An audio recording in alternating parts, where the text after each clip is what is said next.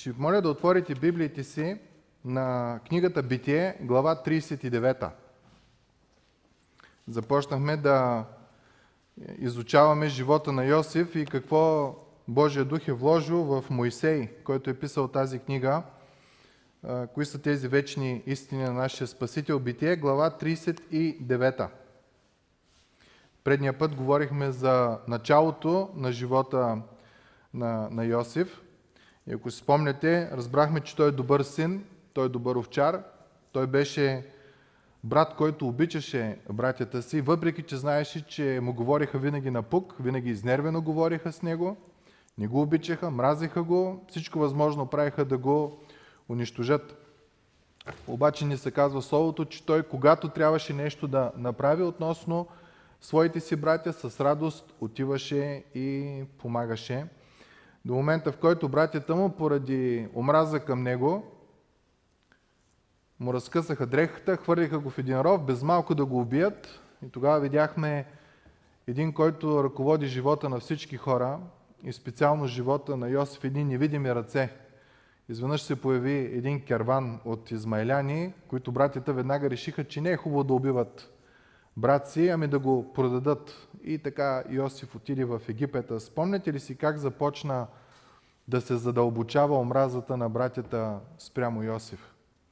Когато на него му се появиха два съня. Това е момента, в който Господ му говорише, че Йосиф един ден ще бъде велик.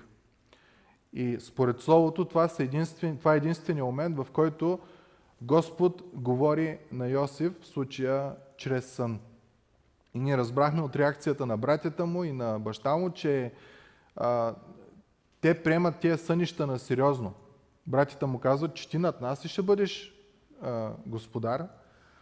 Един вид те сами тълкуват съня, не очакват Йосиф да го тълкува. И второто, което разбираме е, че самия му баща на втория сън, там, ако си спомните с луната, звездите и слънцето, как му се кланят, баща му направи му забележка, обаче каза, че после пък запомни тия думи. А, Йосиф, а Яков, си спомните, беше той, който Господ му говори чрез сън. Там една стълба видя, едни ангели, които слизаха и се качваха и той наименува мястото Ветил. Та бащата знаеше, че нещо много интересно става в живота на сина му. И може би някои от нас, докато са разглеждали историята, са си казали, добре бе, добър син, добър овчар, нали, задълженията, които има, ги изпълнява съвестно. Добър брат, въпреки че го мразят, те имат лошо, той има страхотно отношение към тях. И как пък те лошо му се случва? В момента Йосиф е продаден роб в Египет. До там свършихме предния път. А по принцип нямаше никаква причина. От, от християнска гледна точка той беше идеален. Никакъв грях не ни се казва, че беше направил. Много често искам да ви кажа, мили брати и сестри, в твоя в моя живот се получават тия неща. Уж съм верен на Бог, уж това, уж онова и изведнъж идват проблеми в живота ни. Разказват една история за един военен кораб, който пътува в далечината по неговия курс, вижда светлина. И корабът, военния кораб, изпраща сигнал до, до това място и казва, отмести се, нашия път е по този път, от светлината дават отговор, който казва, ви се отместете. И а, получава се втори отговор, адмиралът на кораба казва, аз съм адмиралът на кораба, казвам ти, отмести се, премести се. От другия край се получава сигнал, аз съм моряк, ти се отмести. И адмирала кипва още повече, защото нали, не е на неговата. И накрая казва, аз съм военен кораб с ракети, които могат да те поразят, Отмести се и отговора казва, аз съм морския фар, ти се отмести. А, идеята е, че много често в нашия живот, когато нещата не вървят както ние си мислим, ние сме си капитани на живота и адмирали на живота, и изведнъж нещо се появява, и ни казваме, отмести се. Да, ама другото ти казва, няма да се отмести, и ти му казваш, отмести, отмести се, аз съм Божие дете, и отговор е, от ти се отмести, аз съм Бог, баща ти. И, и има един такъв сблъсък, който е в нас. И тук виждаме, ако много от нас сме на мястото на Йосиф, най-добрият син, най-добрият брат, честен, грижовен, и от лошо в по-лошо върви живота му, унижен, дрехата му съблечена, хвърлен в яма, продаден като роб. Нали? Тук говорим за унижение на голяма степен унижение. Как щяхме да, да реагираме? Щяхме да кажем, отмести се Боже, този план не ми харесва. Единствените думи, които той имаше от Бог бяха тия два сънища, че той ще владее над братята си и над баща си. Друго той нямаше от Господа Слово, което да му говори. Това, което ще обърнем внимание днеска и темата ще бъде това, че Господ не очаква ние да сме успели, а Господ очаква ние да сме верни в Неговия план. Защото Неговия план и нашия план много често са коренно различни. Защото нашето разбиране е толкова, неговото разбиране е на цялата Вселена. Ние виждаме едно квадратче, Бог вижда цялата картина в живота. Библията ни казва в 1 Коринтияни 4 глава, че това, което се изисква от настойника, на това, на който му е поверено Божието дело, спомняте ли си какво беше? Да бъде верен. Това е единственото условие, което Бог има към тебе и към мене. Няма условие да, да се бъхтим, да правим всякакви такива неща. Единственото условие е да сме верни към Господа. И в текста, който ще прочетеме, това е Битие 39 глава, ще видим, че Йосиф е верен в Бог в три части от неговия живот, в три а, а, ситуации в неговия живот. Първата беше в светските неща. Това са ежедневните задължения, които когато сме на работа. Ние не очакваме да се молим по три пъти на ден, да четем Библията, да водим хваления и такива неща. Това е светските задължения, които всеки един от нас има. Второто нещо, в което ще видим, че Йосиф е верен, е относно моралната част. И тук е частта, където всеки един от нас куца малко или много. И третата част ще видим, че той е верен на Бог и в духовното измерение на нещата. Та нека да прочетем историята. Битие, 39 глава. А Йосиф заведоха в Египет и египтянинът Петефри, фаронов придворен, началник на телохранителите, го купи от ръката на исмайляните, които го доведоха там. И Господ беше с Йосиф и той благоуспяваше и се намираше в дома на господаря си египтянина. След като господарят му видя, че Господ беше с него и че Господ прави да успява в ръката му всичко, което вършеше, Йосиф придоби благоволение пред очите му и му служеше. И той го постави настоятел на дома си, като предаде в ръката му всичко, което имаше. И откакто го постави настоятел на дома си и на всичко, което имаше, Господ благослови дома на египтянина заради Йосиф. Господното благословение беше върху всичко, каквото имаше в дома и по нивите. А Петефри остави всичко, каквото имаше в Йосифовата ръка и освен хляба, който ядеше, не знаеше нищо за онова, което притежаваше. А Йосиф беше строен и красив. И след време жената на господаря му хвърли очи на Йосиф и му каза, легни с мен. Но той отказа и каза на жената на господаря си, виж, господарят ми не знае нищо за това, което е с мен в дома. И предаде в моята ръка всичко, каквото има, и в този дом няма никой по-голям от мене, нито е задържал от мен друго нещо, освен теб, защото си му жена. И така, как да извърша аз това голямо зло и да съгреша пред Бога? И при все, че тя говореше на Йосиф всеки ден, той ни я послуша да лежи с нея, нито да бъде с нея. А един ден, когато Йосиф влезе в къщи, за да върши работата си, а никой от домашните мъже не беше там в къщи, тя го хвана за наметалото и му каза, легни с мен. Но той остави наметалото си в ръката й, избяга и излезе навън. И като видя, че остави на металото си в ръката й и избяга навън, тя извика домашните си мъже и им говори, вижте, доведе ни един евреин, за да се поругае с нас. Той влезе при мен, за да ме изнасили, но аз извиках с висок глас. и той като чу, че извиках с висок глас, остави на металото си при мен, избяга и излезе вън. И тя задържа на металото му при себе си, докато си дойде господарят му в дома.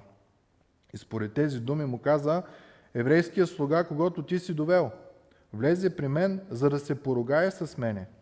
Но като извиках с висок глас, той остави на металото си при мен и избяга вън. Като чу господарят му думите, които каза жена му, така ми направи слугата ти, гневът му пламна.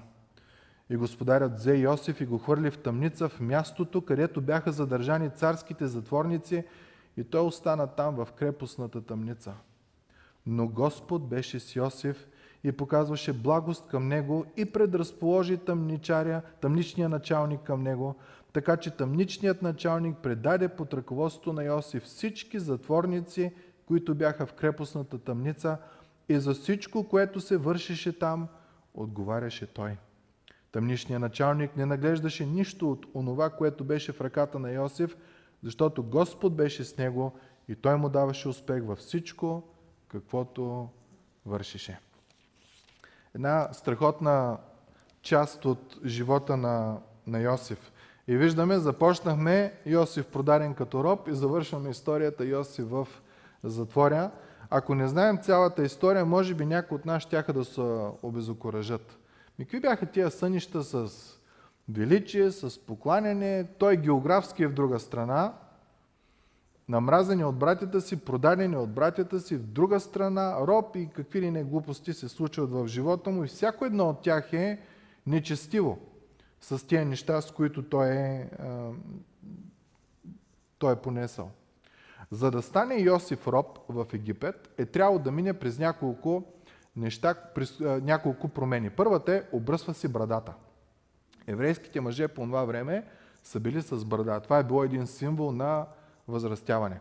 Египтяните обаче са били, нарочно са се бръснени, защото пък при тях това е било некрасиво нещо. За да си красив, трябва да си сбръснат гладък и такива неща. Та първото нещо, което прави Йосиф е като евреин, който трябва да има дълга брада или брада, той трябва да я обръсне. Второто нещо, което става с него е, като роб, той трябва да се приобщи към обичаите и културата на народа, в който живее. Третото нещо, което трябва да направи да научи египетски. Защото няма как той да си говори на еврит, уния да му говорят на египетски и той като роб да, да слуша. И четвъртото нещо, което той направи, е той беше най-добрия роб, който имаше в дома на Петефри. И това, мили приятели, е нещо много важно. Много от нас до този момент, ако бяхме на мястото на Йосиф, щяхме да се гневим. Гледай къде свърших. Любимец на татко, специална дрежка, място на първороден, въпреки че не съм първороден, значи тук специална благодат. Когато не имаше проблем, аз ходех да говоря с братята, между братята и татко и изведнъж, докъде я докарах, трябва да се обръсна, трябва да науча езика, трябва да науча културата, трябва това, това, това и може би ще да има една киселина вътре в нас. Може би щяхме да имаме един гняв по отношение на, на Бог и Неговия план към нас. Може би щяхме храната на Господаря, на който служим, да слагаме допълнително сол. Просто защото се бунтуваме, защото сме Божии хора, защото не можем да бъдем роби, защото никой не може, нашата свобода е гарантирана от Бог и, и никой не може да пипне нашата свобода. Обаче Йосиф какво направи? Нека не се спираме на това, че се е обръснал, на това, че е приел културата и обичаите или на това, че е научил египетския. В Библията няма заповед против това нещо. Това, което Йосиф беше избрал да направи, е да бъде роб за чудо и приказ на това място. И това, мили брати и сестри, е призива, който Словото отправя към тебе и към мене, независимо от обстановката, къде се намираш. Независимо от ситуацията, в която се намираш, колкото и нечестива да е, призивът е спрямо Бог ти бъди съвършен. Ти давай най-доброто от себе си. Нека да започнем да четеме 39 глава, 1 стих. А Йосиф заведоха в Египет и египтинянът Петефри, фаронов придворен началник на телохранителите, това е начална, национална служба охрана, го купи от ръката на есмайляните, които го доведаха там. И Господ беше с Йосиф и той благоуспяваше и се намираше в дома на господаря си египтянина, след като господарят му видя, че Господ беше с него и че Господ прави да успява в ръката му всичко, което вършише. Обърнахте ли внимание колко пъти в тези стихове се споменава думата Господ? По-малко от Йосиф и по-малко от Петефри. Въпреки, че цялата история, те двамата най-много се споменават. В тия първи три стиха ни се показва, че когато ти си верен на Бог, Господ няма да те остави. А Господ беше с Йосиф и Йосиф благоуспяваше и се намираше в дома на господаря си египтанина.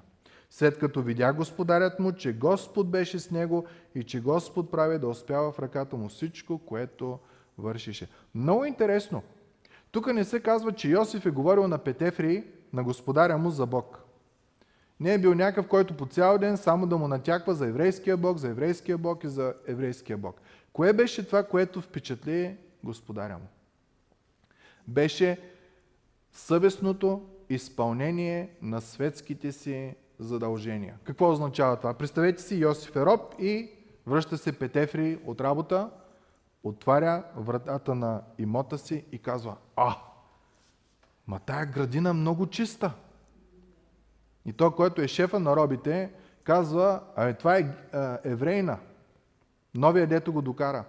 Аз му казах само да изхвърли буклука, той всеки ъгъл изблиза, подряза дръвчетата, подряза розите и направи всичко красиво.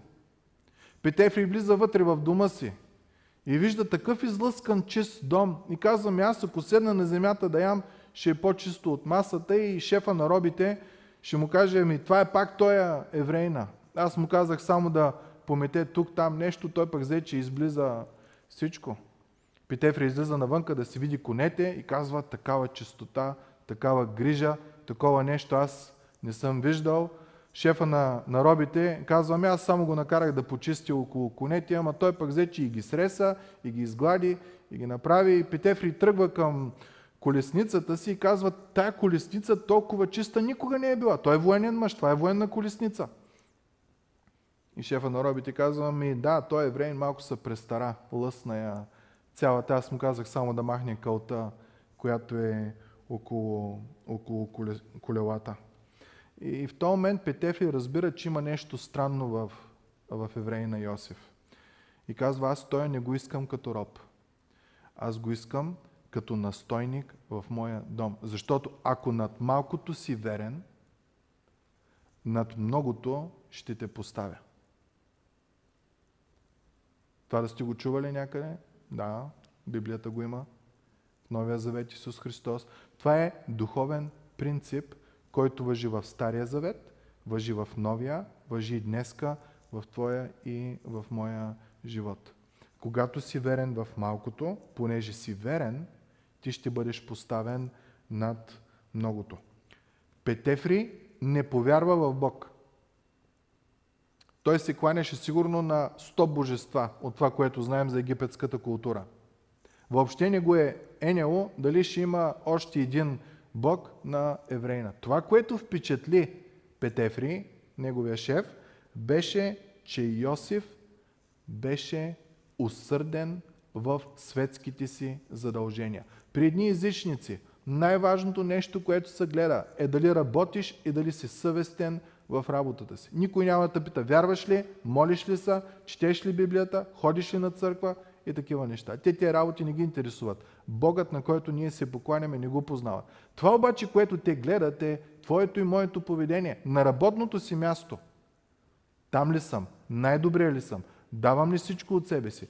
Защото духовният закон е, и Бог го прави това, когато над малкото си верен, Господ е той, който ще те направи, ще подбуди шефа ти да те сложи на по-отговорно място. Вие виждате тук, три пъти се спомена. При Тефри, като видя, че Господ е с него и Господ дари благоволението на Петефри и на Йосиф. Господ, Господ, Господ, Господ. И изведнъж разбираме, че Йосиф не с приказки стана настойник над дома, ами с делата си и отговорността, която имаше. Йосиф беше сол и светлина в този дом. Един автор казва, на Йосиф главата не му беше толкова в небето, че да бъде безполезен на земята. Някои хора толкова се правят на святи, на отделени, на това, че относно ежедневните задължения абсолютно по всяка възможен начин ги загърбват. И стих четвърти, продължаваме нататъка, ще кажеш, че Моисей, вдъхновен от Святия Дух, ни набива. Йосиф придоби благоволението пред очите му и му служеше. И той го постави настоятел на дома си, като предаде в ръката му всичко, което имаше. И откакто го постави настоятел на дома си на всичко, което имаше, Господ благослови дома на египтянина заради Йосиф. Мили приятелю, мили братко и сестро, ако ти си на работно място и си съвестен работник заради Господа, Бог ще благослови работното ти място заради тебе. Представете ли си каква привилегия ни е дадена като Божии деца? Ако сме в училището, Бог ще благослови класът, в който сме ученици, заради нашата вярност към Бога. В каквато и сфера да се намираме. Ние сме благоухание на хората, които са около нас. Не, защото ние миришем много хубаво. Ние се знаем на какво миришем. Но Господ е този, който прави да благоуспява всичко, което е около нас. И тук нека да го минем на една по-голяма част. Не е само твоята и моята работа. Църквата. Ако църквата е угодна на Бог във всичко, заради църквата Господ ще благослови целия град, цялата държава и до края. Условието какво е? Ние да сме верни на Господа. Това е много важен духовен принцип.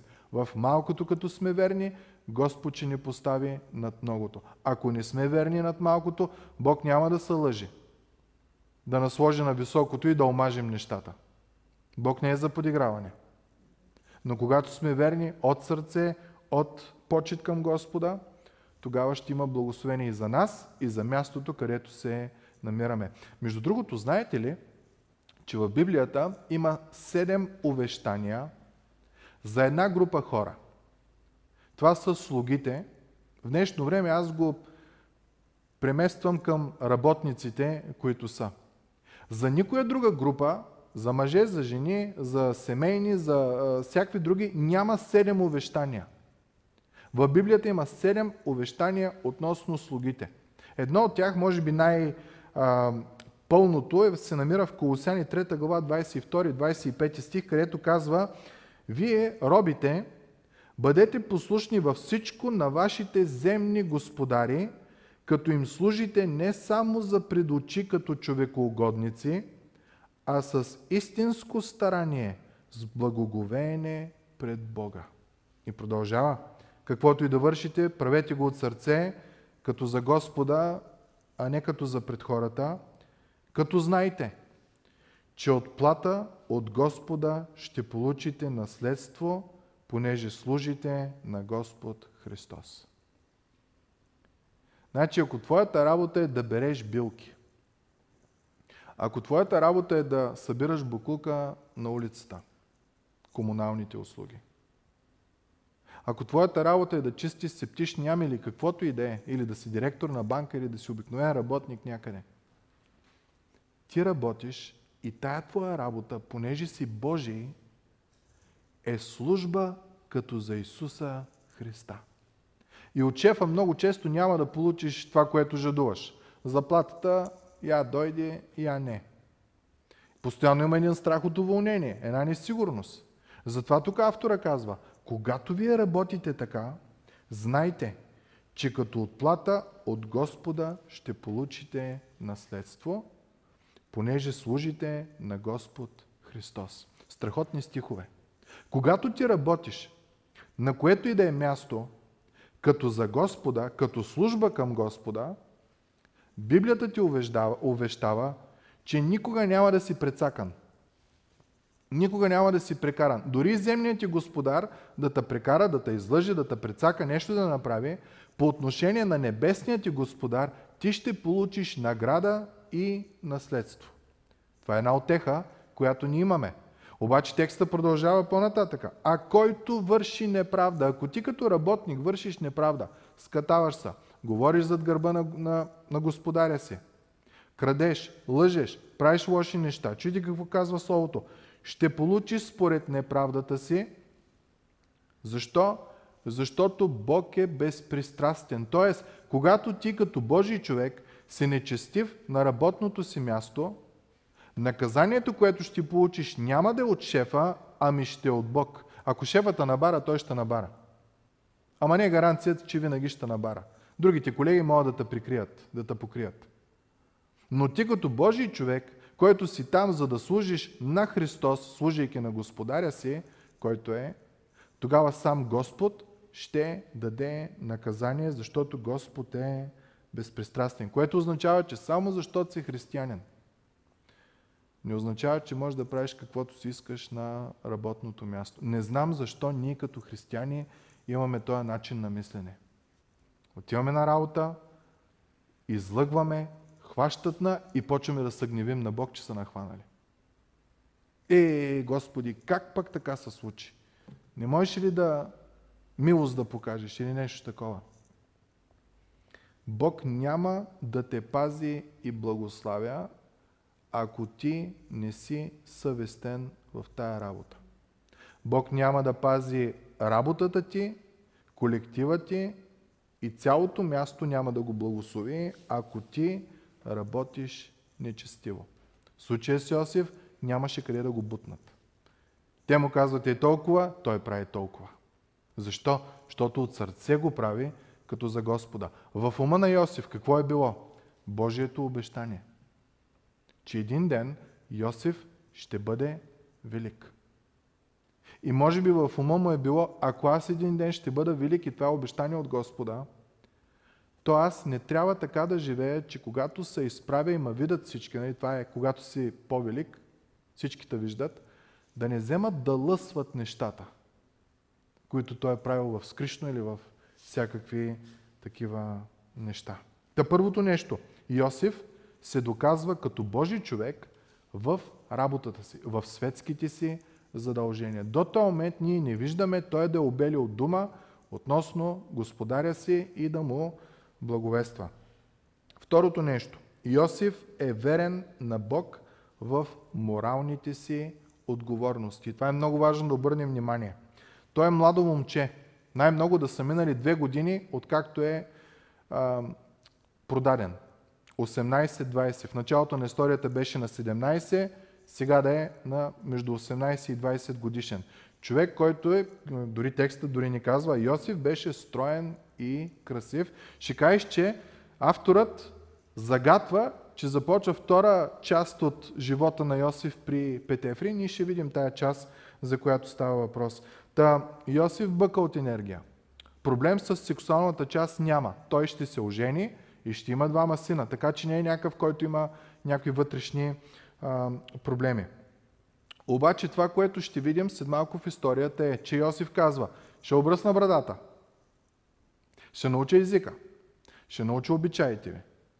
Обаче относно моралната част, относно това, което Бог е казал да или не в Словото си, аз няма да гадая, аз ще бъда верен на Господа.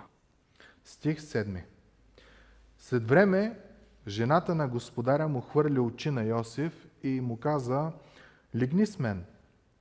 Но той отказа и каза на жената на господаря си, виж, господарят ми не знае нищо за онова, което е с мене в дома и предаде в моята ръка всичко, каквото има.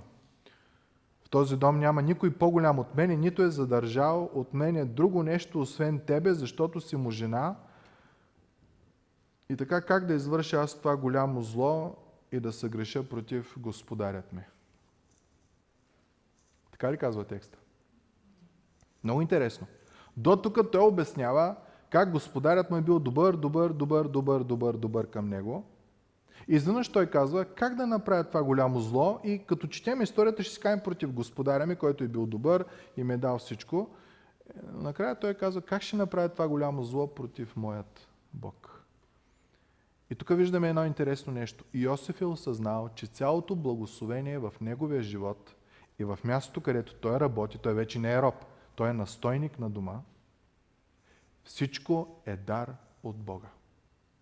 Това, че Господаря му е дал всичко в неговите ръце и нищо друго не е, освен жена му, е единствено дар от Бога. И тук виждаме нещо много интересно. Проблема на Йосиф не е, че ще го хванат, ако го направи, затова той не го прави. Той не го прави от страх, разбирате ли? Това е много важно. Много често при нашите изкушения относно морални неща, ние се притесняваме, ох, ми ако църквата ако научи, ами ако пастира научи, ами ако съседката научи, ами ако оня научи, ако това научи. Това е момент, в който ти умираш от страх и ти не познаваш Богът, който ти е възлюбил. Разбирате ли? Това е много важно. Когато ти познаваш Бога, който ти е възлюбил, ти казваш как ще нараня или ще съгреша против моя Бог. Не го беше страх дали ще го хванат, дали някой ще научи или че трябва до гроб да пази тая тайна, защото Петефри е шеф на бодигардовете. Има вероятност той да ги обучава. Той може по сто начина да го убие. Но при проблема на Йосиф не беше страх от Петефри. Проблема на Йосиф беше как ще съгреша пред Бога. Това, мили брати и сестри, разкрива сърцето на Йосиф. Невероятна любов към Господа. Как ще съгреша към Тоя, който се показва верен към мене? Как ще нараня Господа? Библията нарича това място скръп по Бога. Ти не грешиш не защото ще дойде шамар и умрук или наказание, а се бориш с греха и не грешиш, за да не нараниш този, който е дал живота си за тебе, който те е възлюбил до край. И мили брати и сестри, когато в твоя и в моя ум това нещо се превърти и вече не е страх, а е от любов към Господа ние да не грешиме, тогава ще бъде много по-лесна битката ни с греха. Та това е една от молитвените нужди, които може би трябва да имаме, да осъзнаем степента на Божията любов към нас. Първо Солнце казва, понеже това е Божията воля относно неморалността, вашето освещение да се въздържате от блудство. Нали, тук става въпрос за сексуални изкушения – да знае всеки от вас как да се държи със своя съсъд, със святост и почет, не в страст на поход, както излишниците, които не познават Бога. И никой да не престъпва и да подмамва брат си в това нещо, защото за всичко това Бог въздава заслуженото, както и отнапред ви предупредихме и уверихме. Защото Бог не ни е призовал за нечистота, а за святост. И чуйте как завършва стих 8, Първосолности 4 глава. Който отхвърля това, отхвърля не човек, не мене Павел, но Бога, който ви дава Святия Дух. Виждаме отново тая тема да върви. Когато Божи човек съгрешава, той съгрешава спрямо този, който го е възлюбил. Спомняте ли си на друго място един, който за да вземе една жена за жена, трябваше да убие нейния мъж, цар Давид. Какво направи? И дойдоха и го изобличи един пророк Натан. Спомняте ли си 51-и псалом, Какви бяха думите на Давид? Против тебе и само против тебе аз съгреших. Което означава, че Давид е имал любов към Бога. И когато му е осъзнал, защото греха заслепява, когато е осъзнал, че с този грех той е омазал връзката си с Бога, той се разкъсва. И затова казваме, че той е човек по сърцето на Бога. Та, как може Йосиф да устои в такава ситуация. Външно той има данните, снажен и красив. Вътрешно господарката иска да го изкушава постоянно и се казва, че постоянно е било това нещо, не един-два пъти. Причините са две. Първата е, Йосиф има вътрешно убеждение. И това е много важно да, да обърнем внимание. Йосиф има вътрешно убеждение, че нещата, които Бог е казал, са верни и са валидни и са истинни. В момента, в който ти нямаш убеждение, че това е Божие Слово, ти може да правиш каквото си искаш. То пише, те, ама гера и света какво прави, значи няма да го правя, ще вървя заедно с света. И това много често е огромния проблем на църквата и на християните. Вместо да променяме света, оставяме света да ни променя. Обаче Йосиф имаше убеждение. Греха му щеше да бъде против Бога, а не толкова против Господаря. Второто нещо. Йосиф нямаше мнение. Мнението е в ума ми. Аз се боря. Да го направя или да не го ли направя? Моето мнение е да го направя, а моето мнение е да го направя. Ситуацията е така, че моето мнение се променя. Мнението е в ума, убеждението е в ума, в сърцето и в делата. Разбирате ли? Когато Бог казва съвършенно, че Бог търси този, чието сърце е съвършенно разположено към Него, Бог търси човек, който е убеден вътрешно, че това е Божие Слово, че нещата, които са записани, са от Господа. И въпросът, който трябва да си зададем е ние. Може би 5000 години след Йосиф е, ние имаме ли вътрешни убеждения относно Божиите истини? Или е всичко въпрос на мнение? Ми то може да е тъй, но то може и да не е тъй. Аз съм чувал пастир, който проповядва и казва, той никой не може да каже какво е искал да каже апостол Павел, ама аз мисля това нещо. И си казвам, хората, които са там, те ще си тръгнат и си казват, ми, че това е мнението на пастира и тръгват нататък. Няма основаване на, на Словото. Имаме ли вътрешно убеждение относно брака? Относно това, което става преди брака. Говоря в сексуалната част. Имаме ли вътрешно убеждение относно възпитанието на нашите деца? Или е по мнение? Ми мнението на този психолог е едно, мнението на оня психолог е, е друго. Имаме ли вътрешно убеждение по отношение на взаимоотношенията с невярващи или на по-младежки израз, връзката, която мога да има с вярващ или невярващ? Имам ли вътрешно убеждение, кое е истинното, правилното, кое е доброто и кое не е? Имам ли вътрешно убеждение какво излиза от устата ми? Че трябва да е благо, кротко и мило. Когато бях в семинарията, бяха напоканили в една църква на кръщение и един човек, познат на мой познат от семинарията, го кръщават. Когато кръщават, той си изплезва езика и пастира, какво правиш, бе? той езика задължително трябва да се кръсти. Проблем имал с а, говора си. А, не е бил горен на Бога. Разказват за първия император на франките, Кловис се казва в 5 век. Води битка и се не успява, се не успява, пробва всички богове, които там са на разположение и не, не му помага и накрая идва един християнски свещеник – му казва, трябва да повярваш в, в Бог, трябва да се кръстиш. И императора почнал да, или царя почнал да чете е, Библията и тия работи и не му харесало, че не трябва да си воинствено настроен. И кръщава цялата си армия, 3000 човека, но когато взимат водно кръщение, ръката, в която държат мече, стояла над водата. Защото да, те трябва да са християни, ама трябва да водят битка. Въпросът ми е към тебе и към мене. Има ли част в твоя живот, която не е кръстена? Или минал си тук през целия ритуал и всички тия неща, ама а, езика минал ли е през това кръщение? Ръцете, които тичат и бързат да правят какво правят? Предадени ли са изцяло на, на Господа? Разбираме ли, че когато ги правим тия неща, ние ги правим защото е угодно на Господа, а не защото ще издем пердах ще нахванат или ще трябва цял живот да гледам зад гърба си. Това е много важно. Убеждението ти такова ли е, че Господ те е възлюбил и е дал живота си за тебе. И е дал сина си за тебе. И ти в отговор на тая любов изпълняваш неговите заръки, като си уверен, че те не са лъжа. Защото той е дал сина си. Какво повече? и после да те връзва в някакви примки и глупости. Няма такова нещо. Вътрешно убеждение. Стих 10. Тая жена не спира. И при все, че тя говореше на Йосиф, обърнете внимание, всеки ден.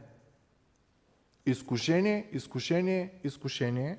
Той ни я послуша да лежи с нея, тук работа е ясна. Второто е много интересно, нито да бъде с нея. Докато думата тук на еврейски да бъде с нея е по-скоро Ами, Йосиф, я седи е тук до мен. Нищо няма да правим. Ръцете ще ми са отзад. Обещавам ти, нищо няма да правя. Йосиф казва, о, не, не, не мога. Йосиф, в спалнята са, можеш ли да дойдеш да почистиш спалнята? Йосиф казва, о, не, не, не мога. Йосиф, язи ми колесницата и ма закарай до роднините ми в другия край на града. Йосиф казва, не мога. Защо? Защото Йосиф имаше акъл. Той много добре знаеше тия неща. Библията казва, Първо Коринтияни, който мисли, че стои, да внимава да не падне. И нека си признаем много често в частите от живота ни, в които си мислим, че сме най-силни, най-здрави, изведнъж се случва, че най-голямото падение там. Който си мисли, че стои, да внимава да не падне. Римляни 13 глава, 14 стих казва, не се грижете за плътта, за да огаждате на нейните страсти. Още по-интересен е превода в новия превод, който казва не се пристрастявайте към грижите за плътта. Да не стане фикс идея. Защото когато стане фикс идея в твоя живот, Сатана много лесно може да използва това нещо, за да паднеш. Ще вкара страх относно това, ще вкара страх относно това, ще подбуди тук някоя а, страст, която ще тръгне, ще ти даде някакво пристрастяване и ти, понеже си пристрастен към огаждане на, на плътта, много лесно ще можеш да, да паднеш. Та Йосиф казва, аз дори няма и да се заигравам с тия работи. Няма да се заигравам и го режа още в зародиш. Въпросът, който се задаваме е трудно ли му е било? О, и още как. И още как му е било трудно. Но как го преодолява? Понеже Бог беше с него. Йосиф през цялото време имаше вътрешно убеждение, че Бог няма да го изостави. И дори сега да казва не, ще дойде ден, когато Господ ще го благослови. В семинарията, моята семинария беше в един университет, който имаше един от най-добрите баскетболни отбори в Америка за, за университетско ниво. Имаше един като Майкъл Джордан, най-известният, който постоянно вкарваше точки. Го бяха поканили на едно събиране на християни атлети, мисля, че се казва, и бяха поканили целият университет, около, мисля, че 15 000 човека на големия стадион. И а, имаше концерт, а, имаше това, като празненство беше и накрая го бяха извадили той да, да говори. И той стана и каза, аз искам да ви кажа, че съм девствен. И целият стадион, 15-20 хиляди, муха да бръмне, можеше да се чуи. И той каза, аз искам да ви кажа, че съм девствен от почет към Бога, защото знам, че Той е приготвил нещо страхотно за мене. Няма да ви казвам после, цяла седмица в университета си говореше за това как най-известният атлет, най-силният, той, той е огромен, той е 2 метра и мускулест, красив и всичко това, как може той да бъде такъв и неговото свидетелство беше толкова силно, че цяла седмица се говореше за тия неща. Един ден, когато Йосиф влезе в къщи, за да върши работата си, стих 11, а никой от домашните мъже не беше там вкъщи, тя го хвана за наметалото и му каза, легни с мен. Но той остави на металото си в ръката и избяга и излезе навън. А като видя, че остави на металото си в ръката и избяга навън, тя извика домашните мъже и говори, вижте, доведени един евреин, за да се поругае с нас. Той влезе при мен, за да ме изнасили, но аз извиках с висок глас. А той като чу, че извиках с висок глас, остави на металото си при мен и избяга и излезе, като чу, че извиках с висок глас, остави на металото си при мене, избяга и излезе вън. Сигурно половината слуги си казват, да бе, ние знаем каква си, обаче нека продължим историята. Стих 16 и тя задържа на металото му при себе си, докато си дойде господарят му в дома си. И според тези думи му каза еврейския слуга, който ти си ни довел, влезе при мене, за да се поругае с мене, но като извиках висок глас, той остави на металото си при мен и избяга навън. И като чу господарят му думите, които му каза жена му, така ме направи слугата ти, гневът му пламна и господарят му взе Йосиф и го хвърли в тъмницата, в мястото, където бяха задържани царските затворници и той остана там в крепостната стена. Невероятно. Колкото по-верен иска да е Йосиф на Бог, толкова от дупка в дупка в дупка. Верен като син, верен като пастир, верен като брат, дупка, гол, продаден роб. Айде израсна там в дома, ще си кажем, е, слава Богу, наистина Господ беше там. Обаче в процеса си, набидейки да си верен на Бог, верен на убежденията, които са в Библията, вижте го къде свършва в затвора.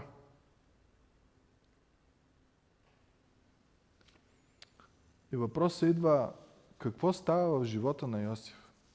Ако ти и аз бяхме на мястото на Йосиф, каква ще да бъде реакцията ни? Той няма вина тук.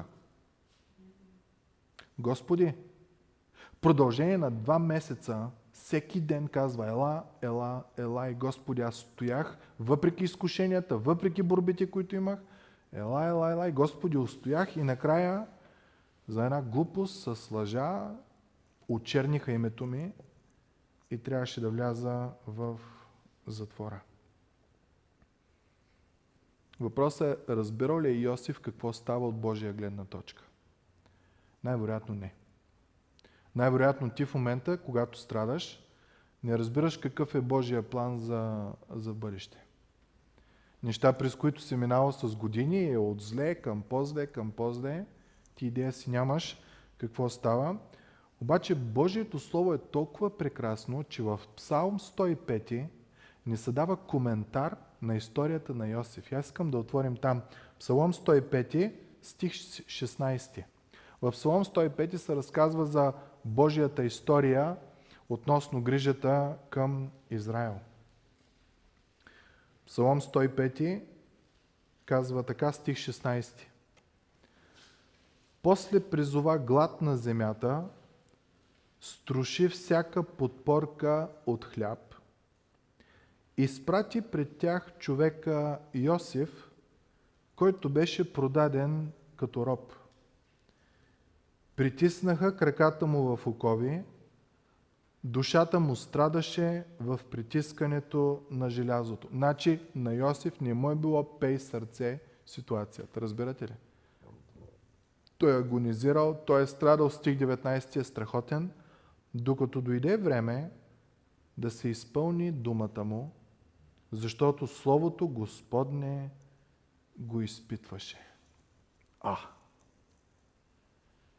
Цялото нещо, през което минава Йосиф, не се казва тук, че е било едно изпитване от Господа.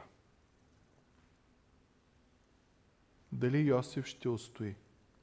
Дали Йосиф ще бъде верен на Божиите обещания? И докато траеше това изпитване, трябва да знаем, Бог беше с него във всяка една крачка. Йосиф не беше оставен сам. Спомните ли си на друго място, Исус каза на апостол Петър, Петре, Сатана поиска да ви пресее като жито, като плява.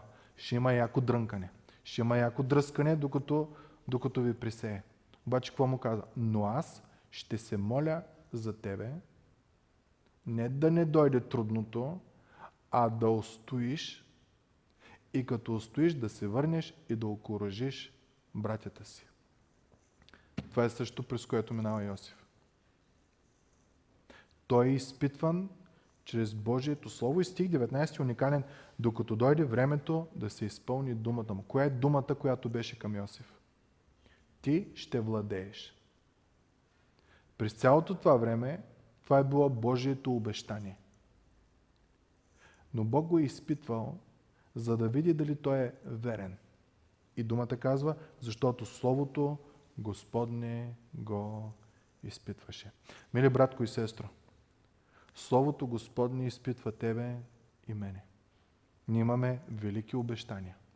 Ние сме са наследници на Божия Син. Той казва, което е на Отца е мое и ако ние сме сънаследници, което е на Отца е на Исус, ще бъде и наше. Ние ще наследим един свят, в който няма да има грях, няма да има мъка. Всяка сълза ще бъде обърсана. Няма да има неправда, няма да има нечестие, няма да има смърт, няма да има болести. Ще наследиме свят, в който агнето и лъвът ще лежат едно до друго и няма да се атакуват. И малко дете ще ги пасе. На нас ни обещан един свят, в който ще има вечна правда и светлината в този свят няма да е някаква въображаема светлина, а сам Господ Бог ще бъде твоя и моя светлина. И Библията казва, ние ще царуваме на небесни места. Който устои до край, казва Исус в Марка, ще наследи венеца на живота. Невероятни обещания имаме. Много по-големи от Йосифовите. Обаче принципът е един и същ. Верен в малкото, над много те поставят. Относно светските задължения. Относно моралната част. Това, което Господ е записал. Не е, Той не те пита за мнението ти. Той те моли за посвещението ти, защото тогава ще дойде благословение върху тебе и върху дома и върху мястото, в което работиш, което учиш и където се намираш. И през това време Господ ще ни изпитва. Ама като баща, който обича. Не като един, който иска да ни унищожи. И обърнете внимание, изпитването беше постоянното Божие присъствие. Вижте как завършва 39 глава. Другия път ще разгледаме останалите стихове. Но Господ, 21 стих, Йосиф е вече в тъмницата, но Господ беше с Йосиф и показваше благост към него и предразположи тъмничният началник към него. Докато Божието Слово изпитваше Йосиф, Бог беше постоянна негова опора и подкрепа. Единственото, което се изискваше от Йосиф е да бъде верен на Бог. Верен в светските неща, в ежедневието, верен в морала и следващия път ще видим, беше верен и в още една част, в духовната част на живота.